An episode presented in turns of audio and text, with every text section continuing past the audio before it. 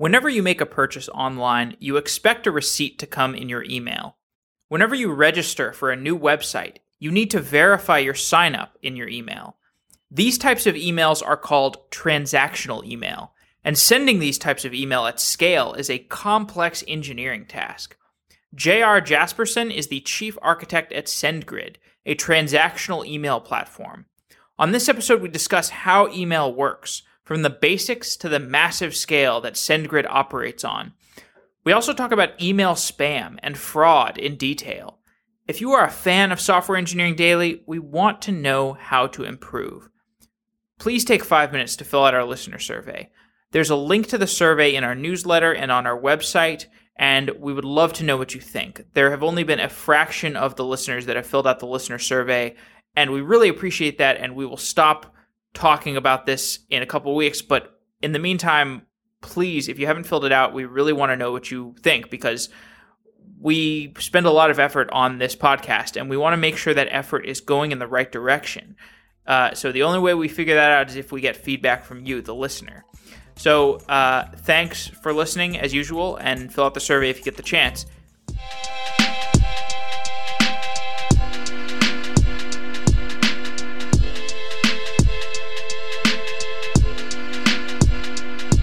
J R. Jasperson is the chief architect at SendGrid, a transactional email platform. J R, welcome to Software Engineering Daily.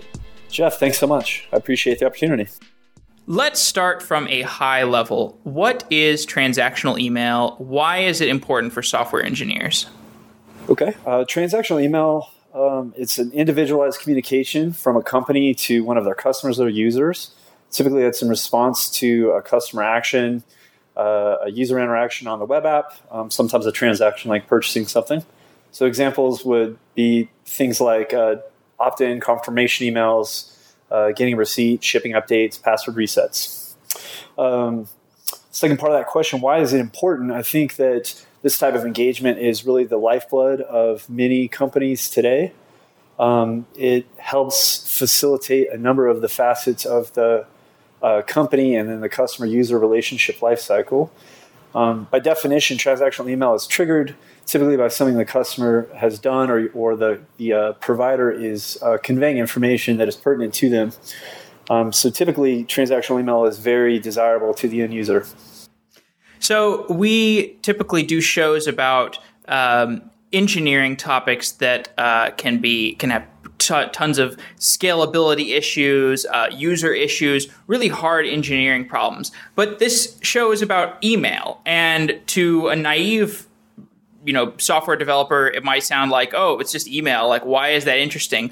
So, uh, for those types of people who are disillusioned, what are the kinds of engineering problems that are associated with transactional email?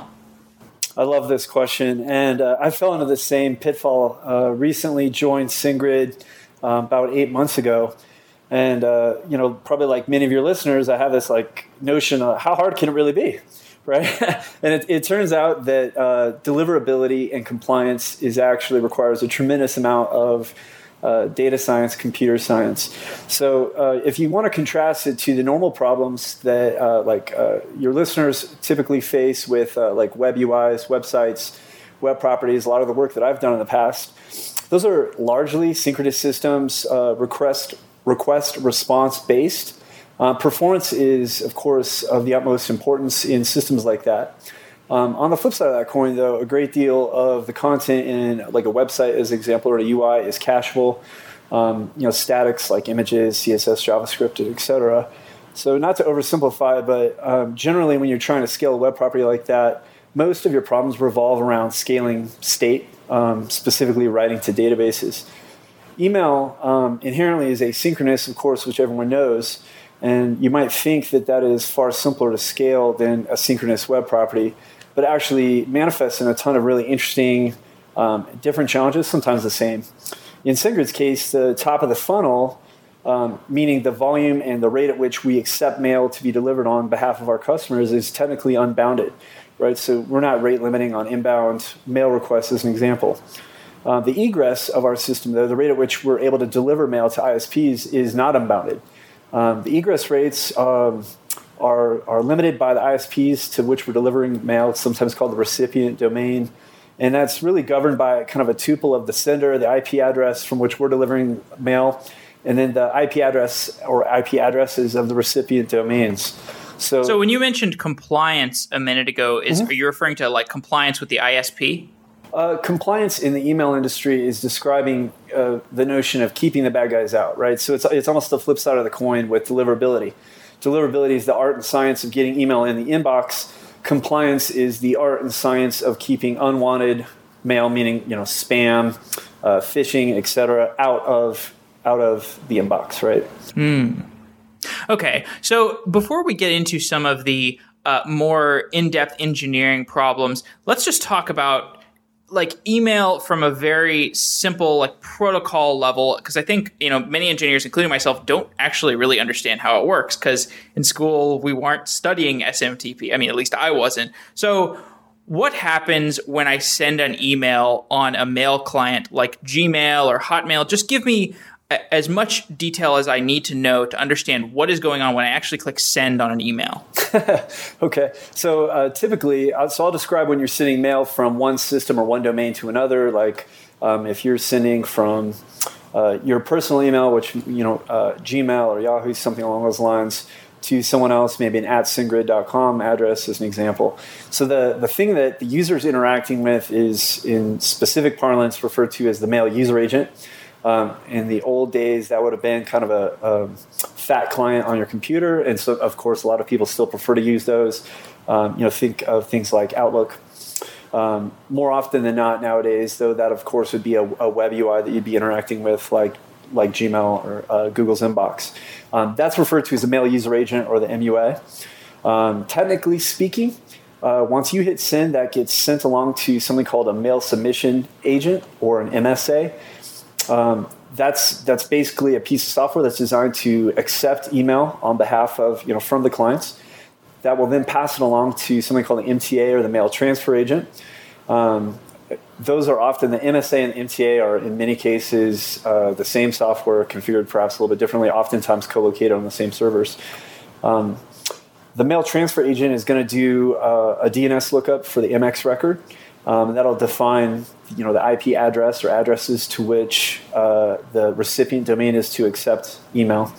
Um, in some cases, there's intermediate M T As where one M T A is going to pass to another as as a so, sort of a store and forward protocol, S M T P is. Ultimately, it ends up at the mail delivery agent or the M D A. And then the kind of the, the last mile is, it determines based on um, how the user set up their email box. So like the old days was POP.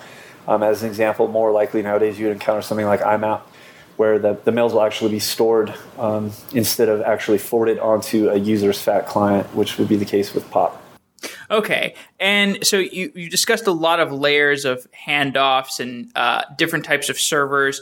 Um, and I want to get a definition for the term email server, because, uh, you know, we've obviously heard this term before, but what does that actually mean? What is an email server? What are the responsibilities of an email server? Uh, that's probably a little bit of an amorphous term, and, and just because, uh, you know, by by definition, an email server would be something that is running software for accepting, storing, forwarding email. Um, and depending on the implementation, on your service provider, um, and the recipient domain, that could mean any number of things. Generally speaking, though, when when people say email server, that's typically referring to the M T A, um, and in some cases, maybe the M D A. So that's the mail transfer agent, the mail delivery agent. So when people talk about S M T P, I think that's Simple Mail Transfer Protocol. What uh, what exactly, like in that end-to-end process that you described with Yahoo, or you know, one inbox sending an email to another, how much of that is like can be described by S M T P? Like where, like is that is is that Simple Mail Transfer Protocol? Does that mean the process, the protocol of the process end to end, or is there some specific subset of responsibilities within that end to end process that are classified as S M T P? Okay, so technically speaking, um, S M T P may not be used uh, as an example. If you work for a small business, Um, and you're sending intra-office email right from uh, you know the person in the cubicle next to you uh, or to your boss, that may technically not be uh, following the S M T P protocol. Typically, though, um, S M T P will be employed anytime email is being sent from one system to another. Um, so for all intents and purposes, S M T P is the lingua franca of the email world. Okay. And what is the term S M T P relay? Uh, in email parlance, um, a relay is simply the act of store and forward um, an email from one system to another. Um, so are you you're referring to just a relay or an S M T P relay service? An S M T P relay service. Okay, perfect. So as I was mentioning, relay is the, that act of storing and, and forwarding or transferring an email from one system to another. An S M T P relay service um, is kind of a niche of service providers um, that act as kind of trusted third parties that are delivering email on behalf of one of their customers, typically. So companies that are customers of the S M T P relay service provider, right? So in the case of SendGrid, as an example, that would be sending email on behalf of Uber, right? So it hits uh, your inbox, it's a receipt from Uber, but that's technically going through SendGrid's infrastructure. So the relay here is Uber hands off a message to SendGrid, and SendGrid is acting as the S M T P relay service for Uber's transactional email. That's right. Okay. Um, so, uh, you know, if, if I'm a company like Uber, I'm sending tons of transactional emails for receipts, for rides, and then like password reminders. What what are the kinds of scalability problems that Uber would hit if it was just using uh, normal S M, you know, just trying to send all the emails by themselves, like try to roll, trying to roll their own S M T P relay? Sure. So first and foremost, I think as volume increases, deliver, deliverability rates tend to suffer in part due to the volume itself. Um, as I S Ps or the, the basically the email service providers for your recipients start to see massive amounts of email, in particular if that content happens to be the same as would be the case with like a marketing email, um, those start to look more and more like spam at volume, right? So if a company goes from sending one thousand emails a day uh, to ten thousand, um, that's that's going to look a little bit suspicious from the recipient domain's perspective. The ability to understand the factors that impact the deliverability and the throughput of the email through your system um, implies and requires a specialized set of expertise. So as companies scale up, they, they will tend to spend an increasing amount of time and money on the care and feeding of the infrastructure, the software required to support it. Um, in SendGrid's case, you know, by solving that for our customers, we allow that we allow them to focus on the facets of their business which they're uh, striving to be or are already world-class at, and that's differentiating for their business. Okay. And, uh, you know, since we're talking about SendGrid and Uber, um, like how does SendGrid differ from other S M T P relay services? I love this question. Um, I think I think SendGrid has a unique, special secret sauce, and it's just an awesome equation for us that I think personally is a differentiating advantage. First is passion. Um, we have a, a very interesting culture at SendGrid focusing on what we call the four H's, happy, hungry, honest, and humble. And that's not just stuff, you know, like the placard for the lobby, right? We literally use that as a metric when we're hiring. We use that as a measuring stick for our reviews. Um, and there's a there's a great deal of emphasis put on that, which I absolutely love. Um, if you if you couple that with the tremendous expertise and experience we have and the advantage that we have uh, both by being first mover and due to being a, a huge player in this space, um, this really uh, equals magic. And it manifests in strong delivery rates, um, meaning more of the emails that you're sending uh, as a company get to the inbox of the people that you're trying to reach and engage with. Um, we have the largest support and account management services team in the industry. We can provide that single pane of glass, uh, both for sending transactional email and if you're sending marketing mail. Um, you could do both of those and understand how Uh, your engagement is working with your customer base from a single pane of glass. The integration is fairly simple. It's A P I driven. And again, just to reiterate that point, we have this advantage of, of volume, um, which allows us to accelerate our expertise, and it really ends up driving tremendous insights. So we work with our customers um, daily to solve uh, this problem of how can we better engage with the one point five billion customers of the customers or, or the people to which we de- we've delivered email. So you've mentioned a couple times that your emails, if you're so like if you're if you're delivering from an kind of an untrusted provider, there are all these different places in the funnel where the email can drop can drop off. It can be marked as spam, or it can fall off in some other way. Can you describe some of the ways that emails fall through the cracks? And this is particularly important for transactional emails because people need to get their receipts, people need to get their password reminders. Give me an idea of the different places where these emails can fall through the cracks if there is an untrusted provider uh, of those emails. Sure. Uh, that's a great question. And um, it's an interesting metric, which, again, if you're not you know, working in the in the email space, is probably a surprise. It certainly was for me when I came to SendGrid. But a little bit north of twenty percent of emails that are delivered never actually get to the inbox. They don't even get the opportunity to get into the spam folder of the inbox, right? So, uh, you know, you mentioned emails falling through the cracks, and we're not talking just uh, kind of nickels and dimes in the back of your couch. You know, twenty percent is is a pretty massive amount of email, like, you know, good and valid email that's falling through. So uh, as you mentioned, you know, the, with S M T P, it's a store and forward protocol, and there there can be numerous steps in the process. But in, in terms of the actual deliverability, once it gets to SendGrid, you know, first and foremost, of course, mail infrastructure health uh, from origin to destination, every step along the way. And of course, because of the store and forward nature of S M T P, if there's a transient condition like, you know, service is is you know freaking out or restarting or is oversubscribed, um, naturally there's retry mechanisms built into it. But that matters in, in terms of deliverability and in particular the velocity, right? In terms of how quickly an email gets once you hit send to when it hits the inbox. The content of the message matters a lot. Um, spam filters and email service providers are going to look at and evaluate what is in the content of the message and how spammy it looks to them. Uh, stale address lists uh, matter. So if you're sending to a bunch of email addresses and the I S P notices that you've you've stepped on spam traps, as an example, um, or it's which which might make it look like you've bought a list, you've bought email addresses for email addresses that they can definitively prove did not opt in because it's not a human on the back end of that email address. Um, and then in particular, sender history and the reputation matters quite a bit, and that includes you know the origin, the source I Ps, past behavior, the content of your emails, and then in particular recipient behavior. And what I mean by that is, uh, as an example, how many of these emails that you've sent that, that had a, a certain look and feel, which are being evaluated in real time uh, by the I S Ps, how many of those are are some of your recipients clicking the, you know, this is spam button?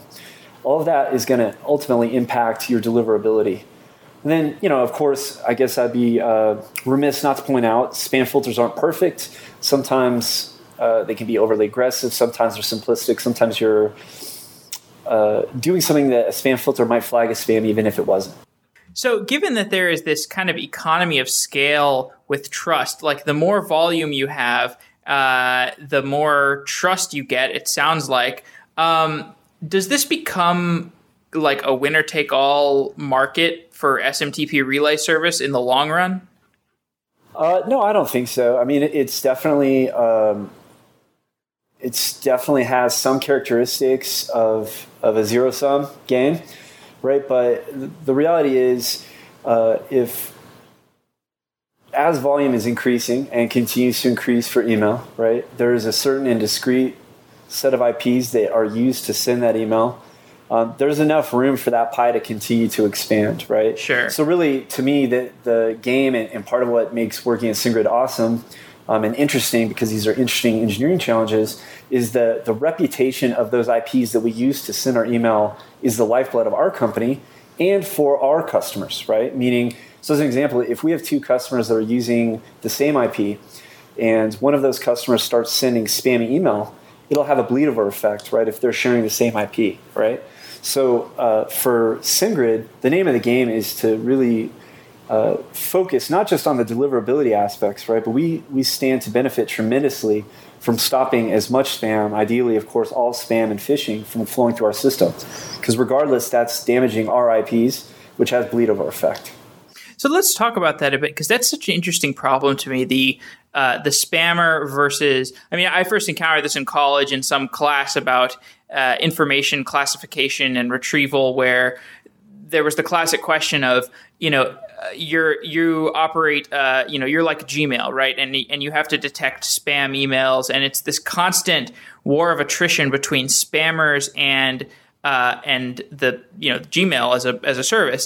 Um, but you guys are kind of tackling a different spam problem, I imagine, because you have to prevent spammers from being on your platform. Because if you have a spammer on your platform sending a bunch of email, they're going to erode that trust that is essentially the benchmark of your business.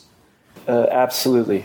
So in terms of combating spam, I mean, first and foremost, trust Um, is the foundation of a healthy email ecosystem, right?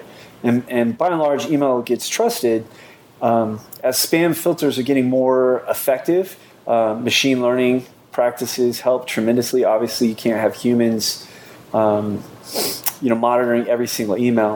And really, the, the key to the this particular battle is paying close attention to the signal and noise ratio, right? And if you want to look at it from that perspective, spam filters are definitely winning.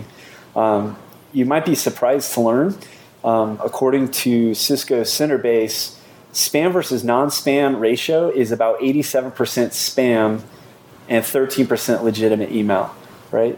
And that doesn't necessarily manifest in what's in your spam folder in your inbox. If you're using, you know, Google as an example, much of that gets dropped on the edge before it ever even gets to your spam folder. So it's a remarkable statistic, um, and it is it is. Uh, representative of one of the more interesting facets of working in this space. Hmm. Okay, interesting. Um, so do you guys have to do, does SendGrid have to do any machine learning on your end, or do you do you have some services that you sort of outsource that work to? It's it's a mix and mash of both. Uh, we certainly use um, third-party providers in some cases, and in some case. In some cases, we're using internally developed stuff that's, you know, kind of custom and bespoke for us. So we leverage both. Okay, cool. So let's let's talk about the SendGrid architecture as a whole. Describe to me the SendGrid architecture. Like when, uh, if I'm Uber and I'm accessing uh, SendGrid to, to send transactional emails over time, how am I interfacing with the architecture? Okay. So, you know, first and foremost, through the setup process, both for the transactional email or for our marketing email, of course, we have a U I, which will facilitate configuring your account, setting things up on your side, right? Um, uh, uploading your uh, marketing lists as an example, if you're using our marketing product. Once it actually comes to the nitty-gritty of sending email, um, typically you're going to be interfacing with uh, either an A P I, a REST-based A P I, or uh, through S M T P directly. Um, once we accept that mail, uh, we geo-distribute our A P I endpoints to accept mail very quickly. Um, so those are, are going to be located, and you as an end user, you'll be routed to a location that is nearest you. Um, then that gets forwarded into our pipeline. Uh, that's kind of where the most of the heavy lifting is going to occur. Uh, that's where we'll be uh, you know, translating things from a template, as an example, that you might have provided, right, where if you're sending a marketing email, it might say, hi, you know, user, um, and then you're providing a list of names and associated with email addresses that you'll be sending that stuff to. That's where all that processing happens. That's where we're doing a lot of our um, internal compliance activities, ensuring that the, the content looks valid to us, um, the detection that we're doing at that stage, looking for spam, looking for malicious activity. As an example, if you're, uh, you know, if your company is working with SendGrid and your credentials get hijacked, Um, like a not uncommon use case might be your credentials are in GitHub and it's a public repo, as an example. Uh, stuff like that has happened once or twice in the past. Um, so that's where we're doing that analysis, and then ultimately our M T As, and we're delivering it. Um, and then you, you also have kind of the post-delivery pipeline, stuff that people don't often think about, clicks and open, bounces, spam reports, those metrics that um, are incredibly valuable and insightful to uh, SendGrid's customers. Okay, so you described a lot there, and one specific question I have, uh, you know, we, we've had this ongoing discussion on Software Engineering Daily where there is this increasing volume of interesting software products that you can take off the shell, shelf and just, you know, use and uh, kind of solve your problem for you. And uh, one of the products that I think about with the conversation that we're having right now is Amazon's Simple Email service, which is uh, kind of a, you know, one of their a- AWS offerings. Um, it's kind of, you know, you can do bulk emails, and it's it's sort of like a um, you know, multi-use A P I. It's like the the E C two for emails, kind yeah. of. Um, so I'm curious if you guys have considered using this, uh, how that would contrast with your your own infrastructure. Um, yeah, I'd love I'd love some some discussion on on build versus buy. Sure.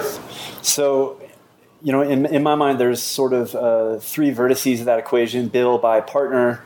Right, and I think that's one that all businesses really need to continuously wrestle with, uh, meaning that's not uh, a question that you answer once and you never have to address it again, right? Obviously, software is... What do you mean partner? Partner? So uh, that would be using uh, another company. So build would be buying commercial software or buying a license for it, right? Buy, uh, excuse me, uh, so that would, that would be representative of buy. Build would be uh, something that we're going to uh, author ourselves with our engineers. And then partner would be, uh, you know, entering a partnership with another service provider, right? Where uh, it can be mutually beneficial to both, oh, both, both okay. places. I see. So uh, build by partner equation, again, I think it's something that needs to be continuously re-examined to make sure that we continue to make the choices in the best interest, both of SendGrid as a company and, of course, our customers. Um, and I think there's a number of interesting facets that that uh, factor into that equation, including uh, you know, fit for use case, uh, incumbent expertise, and capacity capability, and then as well as the relative and the current weight of the importance and that trade-off between time and money. All of those things factor into those decisions when we make them at SendGrid. Okay, so Amazon S E S specifically, did you guys consider that, or? So SendGrid existed, you know, before uh, oh. S E S was a thing. Right, so really, SendGrid's founders were actually, you know, working on other startups, and they had other ideas. And this this happened to be a problem they kept bumping into, where they're trying to send transactional email from their app, and they're noticing that emails are just are hitting a wall somewhere, right? And nobody was was really focusing on this. So actually, SendGrid's origins come from this ancillary, you know, this uh, uh, sort of a tangential effort, and keep bumping into this problem with different startups. And uh, our founders realizing, hey, nobody's really solving this problem. And so really in two thousand nine, SendGrid pioneered this space. So to, to directly answer your question, Amazon's simple, you know, S E S wasn't a thing when SendGrid started. Okay. So it sounds like SendGrid kind of built the Heroku for email before Amazon built the E C two version. that, that's an interesting analogy. I like it. Okay. Um Are there any other interesting build versus buy decisions that you guys have made recently? Like, you know, I, I know you mentioned, you know, machine learning, use a combination of off-the-shelf products and your own in-house stuff. Yeah, two come to mind that were fairly recent. Um, one was involving uh, the use of durable distributed storage, and then another is with distributed queuing. Uh, we looked at both these carefully, um, and then with those those aforementioned considerations in mind, one case we, we opted to leverage open source, and in the other we did, we opted to build it in-house. Can you go into those more? That's that sounds like a very interesting conversation. In the case of queuing, I will I will tell you that uh, you know. So I'm I'm not interested in rediscovering the wheel, right? Uh, in my role in my role. It is it is not in the best interest of the company for us to focus efforts on solving solved problems, right? So naturally, uh, in in my role, I am always looking for situations where we can leverage things that are already out there. We have a, a particularly interesting use case at SendGrid, and there didn't seem to be anything out there that was a perfect fit. So earlier, I'd alluded to that fit to use case. Um, typically with open source software, I mean, if you're absolutely lucky, it might be a perfect slam dunk, and it's just install, you know, some config. Realistically, in my experience, um, there's some lifting that needs to be done to get it the last mile, to tweak it, to do exactly what you need. Um, but when you're examining that divide, right, uh, you need to make sure that it's it's uh, cost effective and that the juice is worth the squeeze for your company. Uh, versus something that is not a very good fit, and we're going to have to build a bridge to Hawaii in order to make this thing work. In the case of distributed queuing, um, I didn't find anything out there. We looked, just didn't see anything that was that was going to be a good fit for us. Uh, I found an interesting repo, super promising, on GitHub. It was by one of the one of the gorillas of distributed internet computing, and I was really excited. And then the, the first line of the README was, don't do this. Right, so so I, I was looking to go down that path of leveraging something that was already out there, um, and unfortunately, it just didn't seem to be there. So that led to us trying to examine how how we might solve this problem internally. And some of our engineers here had a brilliant idea, and we're currently in the process of pursuing that now. Wow. Okay. So Kafka didn't work for you. ZeroMQ didn't work for you. And I mean, I take that. I take the rest of your implication to mean that that uh, S Q S didn't work for you. Uh, you know, Azure Event Hubs didn't work for you. Like none of the none of the buy options were were good. So if you're examining what SendGrid does and where email will queue, and uh, earlier I was alluding to this top of funnel that is unbounded, right? And then the egress is bounded, and meaning it's finite. It's a function of the I Ps of the recipient domains and the I Ps that we're sending from and the centers themselves. It's that tuple that really governs our concurrency, our, our throughput of our egress rate, right? So inevitably, you, you need some sort of differential, if you, you know, in a car analogy, to translate these two things that are potentially at different velocities. If you examine those, uh, you know, if you mentioned some some queuing technologies like ZeroMQ, RabbitMQ, ActiveMQ, you know, StarMQ, really, uh, you know, there's a billion of them. Those are those tend to be built to go super high throughput, but not super wide. And in the case of SendGrid's volume, you have a massive width and volume that you have to deal with, right? And so it's something that is not inherently obvious when you're looking at these systems. Um, for what it's worth, we are using Kafka uh, for a different use case, not for this particular one. But when it comes to delivering emails, we have a number of different uh, queues that would be required, and that's going to be way wider than what Uh, those software were designed to handle. So, like as an example, in the case of Kafka, obviously it can handle you know eleven billion transactions a second, whatever. I, I think that's the actual number.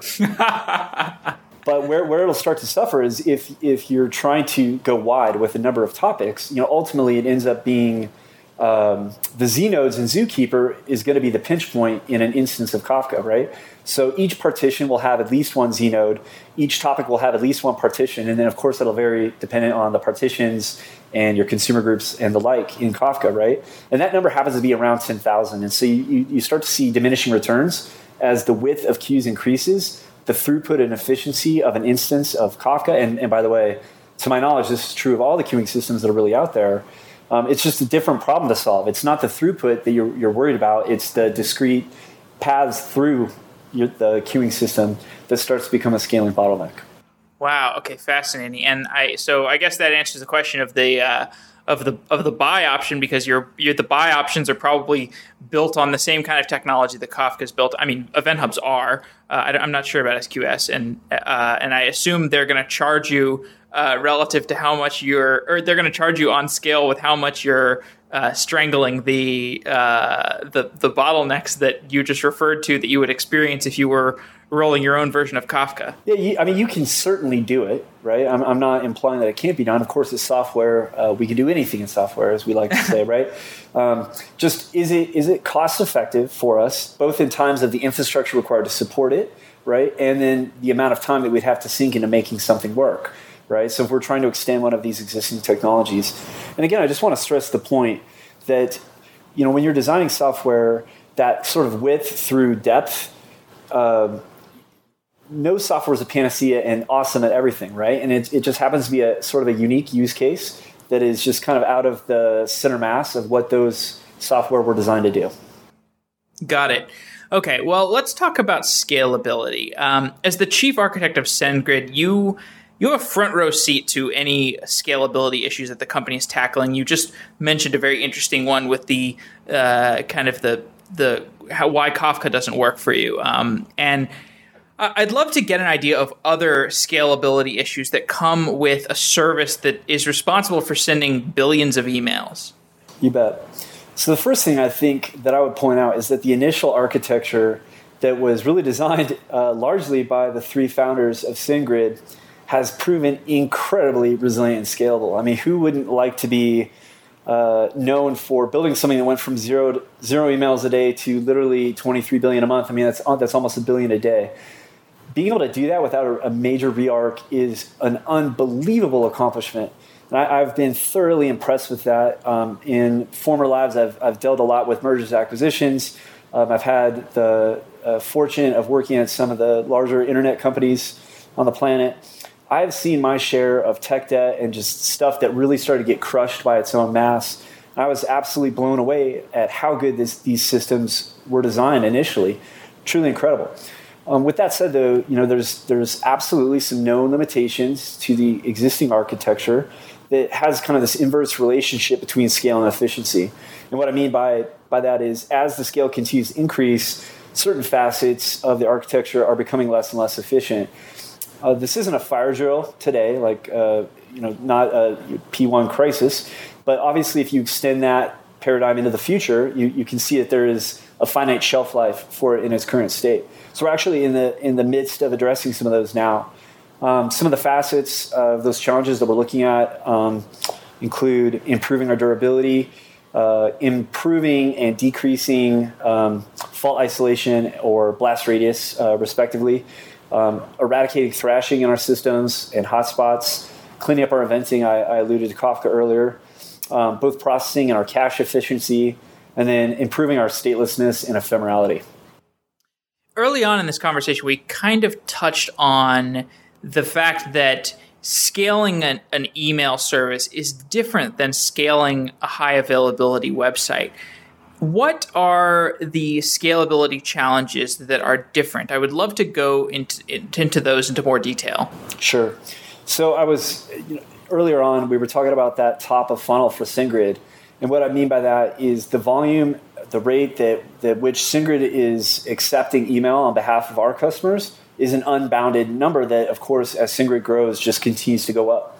And I've also alluded to the, the fact that the egress uh, is bounded, meaning we, we cannot change. There's nothing I can change or we can change within SendGrid to increase the speed at which I S Ps are going to be accepting mail. That's a finite and a known quantity. It's governed by the tuple of the sender I P address, uh, the delivery I P address, the recipient domain I P address. Um, so really there's some really interesting challenges um, in terms of, of trying to be that differential between scale of the burstiness of ingress and the impedance mismatch with the egress rate. Um, That, to me, is a super fascinating problem. We've talked about the two sides of the coin between deliverability and compliance, right? On one side, we want to be able to, to deliver one hundred percent of the emails near instantaneously. Um, that's a, a superb goal and a fun engineering challenge, especially when you're thinking about a billion a day. And by the way, to, to put that in perspective, um, Jeff, this is something that's, that's sometimes easy to lose sight, kind of lose the forest through the trees. That's like thirty percent more than tweets a day. That's, that SendGrid handles, right? So that just gives you a, a sense wow. of the gravity there, right? That we're talking. Yeah, that's huge. We're talking about a lot, right? So you you have this really interesting uh, two sides of the coin between deliverability and compliance, um, and this so this would include, you know, hijacked accounts, like someone might have put their credentials somewhere they shouldn't have, or their password got reversed, right? Or, you know, disgruntled employee leaves company. I mean, there's any number of ways this can happen, and of course, also SendGrid enables um, white labeling resellers, right? Which can manifest in, we don't necessarily control uh, their, it's, in this case, it's like our customers' customers. If you, if you go back to that, harken back to the Heroku model, we don't necessarily control the sign-up flow for all of those customers. Yeah. We, we have an existing partnership with a third party. Um, so some of those can be uh, nefarious actors. And the, you know, there's a lot of, uh, there's a pretty big carrot dangling still for spammers. The return on investment is staggering, uh, just mm-hmm. simply because it's it's incredibly cheap to send email, right? Yep. So you only need one person to think that you're the, you know, whatever uh, prince of an African country, and all they need to do is, you know, you only need a couple of those, and it pays for itself remarkably, right? So yep. It's this constant game of cat and mouse, which I think is a fascinating problem. So you have all the machine learning that goes behind that, the big data, the data science. Um, and balancing those two sides of the coin is an awesome, fun, super, super challenge for us. Totally. Uh, you know, you mentioned that when SendGrid was getting started, the founders made some very intelligent uh, decisions with regard to scalability. Uh, and I think I think it brings brings up something very interesting. Like the the more I think about uh, the way to build software these days, I think it's there is actually a sharp difference in one of the tenets that people used to hold like maybe a decade ago, where there was this idea that you should just build software and then throw it over the wall and just like kind of hope for the best. I, I feel like you you know these days we have the option to build scalability into the product um, a lot more easily. And you know whereas in the past it was sort of like a premature optimization, in the present it's more like, okay, you spend an extra day or two planning around scalability and you can just have it. Um, do you think that's accurate? Ooh, that's that's a tough question. I think the answer is a little bit dependent Um, on the situation that you find yourself in. So as an example, uh, if you and I, Jeff, decide to go start a company, obviously the barriers of entry have been tremendously lowered through the cloud services that are out there, right? There's existing software, super easy integrations, A P I-driven um, solutions that are out there where we don't have to tackle every single problem, right? Uh, so, I mean, SendGrid's a perfect example of that. If if we're going to go start a company, we don't have to go worry about deliverability rates and, and all of the shenanigans that goes on with making email simple. Um, that's that's already out there. It's A P I-driven, simple integration for us, right? And then in that sense, I think software companies can definitely focus on those core differentiators. I mean, like Uber would be a really good example if you think about the work that Google Maps has done with their A P I. Uh, a lot of that heavy lifting is done, and you can just focus on, on what makes your product or company special. So in that case, I think that's true. Um, on the flip side, though, um, tons of interesting new challenges that are manifesting daily, right? Uh, you know, it, it used to be when I started in, you know, working with internet companies almost twenty years ago, uh, you know, we had massive relational databases backed by S A N, millions of dollars of hardware, because scaling uh In that, in the, in the way that is now kind of commonplace, those conditions that have led to the rise of, of NoSQL solutions, like Cassandra as an example, those conditions weren't really there, and you didn't have to worry about, uh, you know, different form factors, right? Uh, all you had to do is deliver something over the internet. You didn't, you know, smartphones weren't a thing, tablets weren't a thing. So it's interesting. I mean, in my in my twenty years working in this industry, uh, just kind of the, the internet industry. It, it's interesting because as we solve one problem, we create others. As technology advances, we have all these new capabilities, which just means additional corner cases that have to be accounted um, accounted for. So I just think the problems are shifting. Interesting. So, uh, you know, you mentioned you've worked in internet technologies for almost twenty years. You've lived through both the nineteen ninety-nine crash and the two thousand eight uh, financial crisis. Uh Uh, maybe there's another crash among them. I can't remember exactly. But uh, what did you learn about those crashes that was notable? And do you see anything from those events that resemble today? Because, you, you know, we hear all this bubble talk, obviously. Sure. Um, so, I mean, I think, in in my opinion, and not being, you know, a financial or business expert, certainly not a Harvard M B A, um you know, what, what seems to be the recurring theme is that business fundamentals matter, right? So if you, if you look at that internet bubble of the of the late nineties, early two thousands, it turns out that you can't just focus on growth and not focus on on cash burn, right, or profitability. Like it turns out companies actually have to make money at some point in time, or those dollars are going to dry up, right? And and you saw a huge rash of that in the two thousands. Um, it's interesting that it seems like to some extent we didn't fully learn our lessons um, in that second uh, crash that you mentioned in kind of the late two thousands, um, two thousand seven, two thousand eight. Um, you still saw companies that had not sound business fundamentals um, and were taking cash at just ridiculous multiples, you know, based on the, the true prospects and profitability of their business. So, you know, generally speaking, of course, the market's cyclical. You see a couple years of bull, um, followed by, you know, a, a correction, a couple years of bear. But, you know, typically the upswing tends to be longer than the downswing if you look historically, right? But to me, I mean, just the bottom line seems to be business fundamentals matter, right? At the end of the day, businesses exist to make money. Um, growth is super important, and that's something that you certainly need to be focusing on.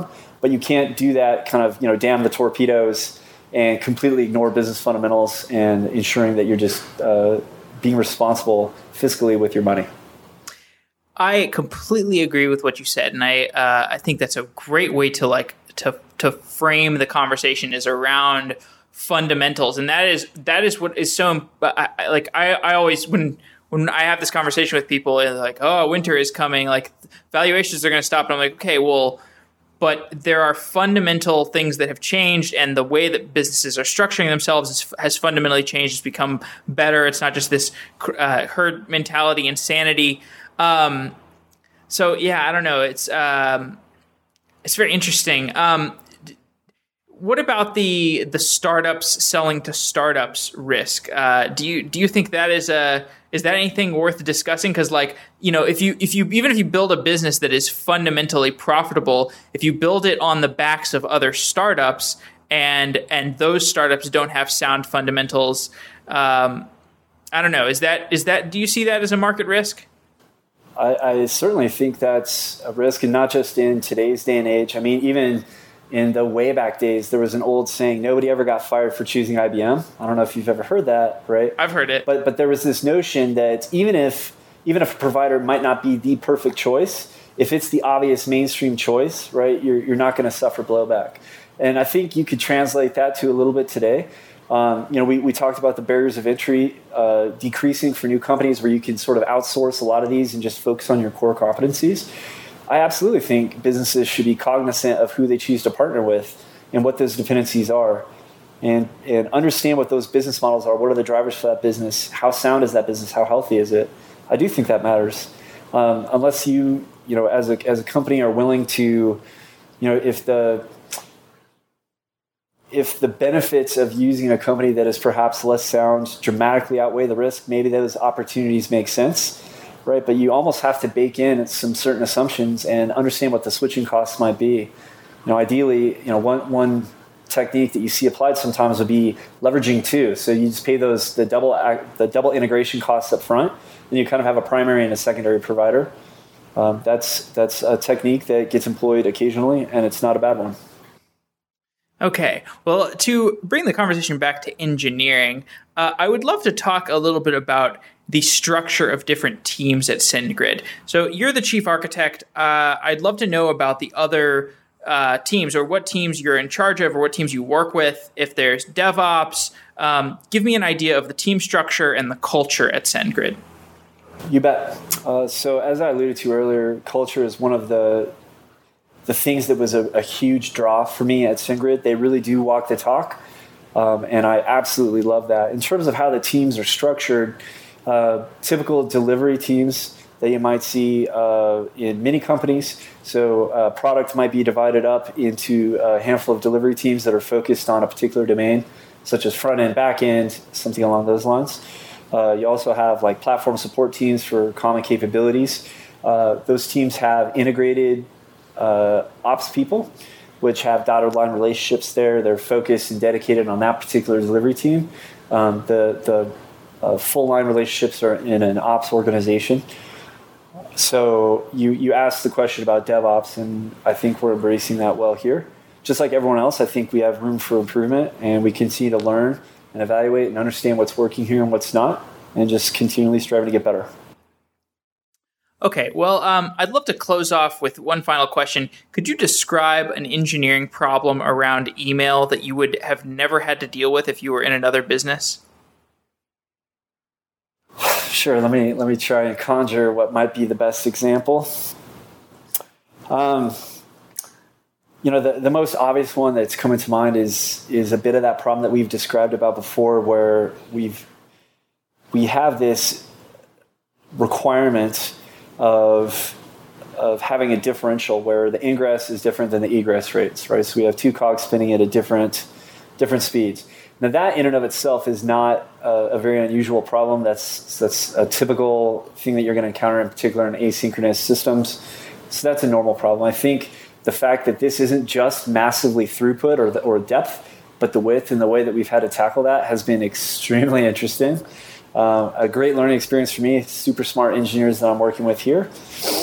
That to me is is probably stands out as one of the most unique unique facets for sure. Very cool. Okay, well, that's a great place to close off. J R, thanks for coming on to Software Engineering Daily. This has been a great conversation. Uh, SendGrid's a super interesting company. You guys obviously have some very very cool problems. Thanks, Jeff. This has been a lot of fun. I really appreciate it.